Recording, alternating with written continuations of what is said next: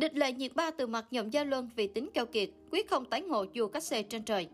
Trong đoạn phỏng vấn mới đây, địch lệ nhiệt ba khiến netizen ngỡ ngàng khi tuyên bố ngừng hợp tác với nhậm gia luân sau ngự giao ký. Ở thời điểm hiện tại, Ngự Giao Ký đang là một trong những dự án phim hoa ngữ nhận được đông đảo sự chú ý của cộng đồng mạng.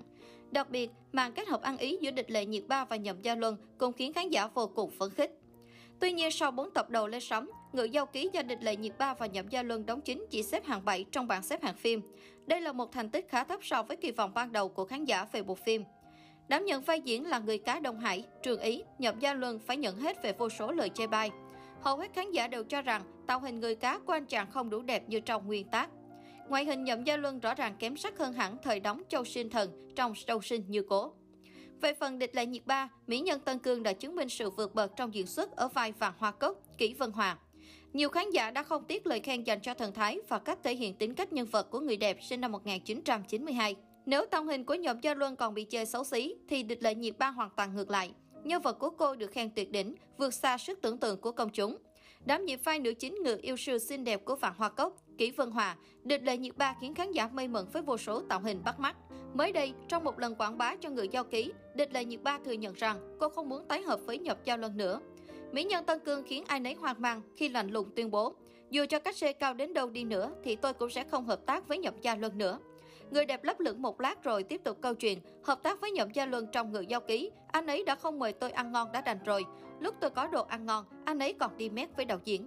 Lúc chưa giải thích, ai nấy cũng nghĩ rằng giữa cô và Nhậm Gia Luân xảy ra xích mích nghiêm trọng, nhưng không ngờ sự hài hước của mỹ nhân 29 tuổi khiến khán giả cũng như người hâm mộ càng thêm thích thú. Có thể thấy cặp đôi Nhậm Gia Luân và Địch Đại Nhiệt Ba đã có một màn hợp tác khá ăn ý và diễn ra suôn sẻ ở những tập đầu tiên lên sóng.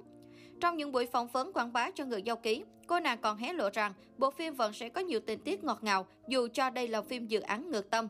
Thậm chí cái kết cũng sẽ có sự thay đổi so với nguyên tác của tác giả cứu lộ phi hương. Dẫu gây nhiều tranh cãi và chưa có xếp hạng cao, nhưng người giao ký vẫn ghi nhận được một số thành tích đáng nể. Theo đó, người giao ký khi chưa ra mắt đã có gần 1 tỷ lượt đăng ký xem trước và hiện tại vẫn đang trong đà tăng trưởng nhanh chóng. Đây được xem là con số đáng nể đối với một dự án phim truyền hình hoa ngữ. Mới phát sóng những tập đầu tiên, nhưng ngữ giao ký cho Nhập Gia Luân và Địch Lệ Nhiệt Ba đóng chính đã lập được nhiều thành tích vượt ngoài mong đợi. Trên trang Doban, phim được đông đảo khán giả quốc tế yêu mến, khen ngợi.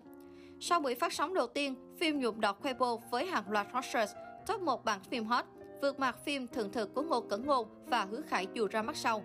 Thu về lượt xem online với 11 triệu lượt sau 6 tiếng đồng hồ. Bên cạnh đó, Felix đã công bố bảng xếp hạng lượt xem phim trực tuyến. Tác phẩm của địch lệ nhiệt ba và nhậm gia luân thu về thành tích 78,81 triệu lượt xem và giữ vị trí Á quân. Chỉ số ngày đầu phát sóng của phim khá tích cực như Data Queen xếp thứ 7 với 0,945, Feeling Case bản nhân vật 5. Trường Ý 8,39 6. Kỷ Vân Hòa 8,32 Feeling Case bản web drama xếp thứ hai với 78.81 Lý giải về nguyên nhân phim bị chê như vẫn hot vì thời điểm hiện tại, các tác phẩm cổ trang lên sóng không nhiều, chỉ có thượng thực của Ngô Cẩn Ngôn nên khán giả quan tâm phim Địch Lệ Nhiệt Ba nhiều hơn. Cộng thêm Địch Lệ Nhiệt Ba và Nhậm Gia Luân là hai cái tên hot thu hút được đông đảo fan hâm mộ. Ngoài ra, một số trang tin hoa ngữ nghi ngờ rằng việc vào Douban đánh giá 5 sao hay khen ngợi có thể phần lớn là fan của các ngôi sao này hoặc có thể ekip đã mua fan của họ đánh giá tích cực cho phim.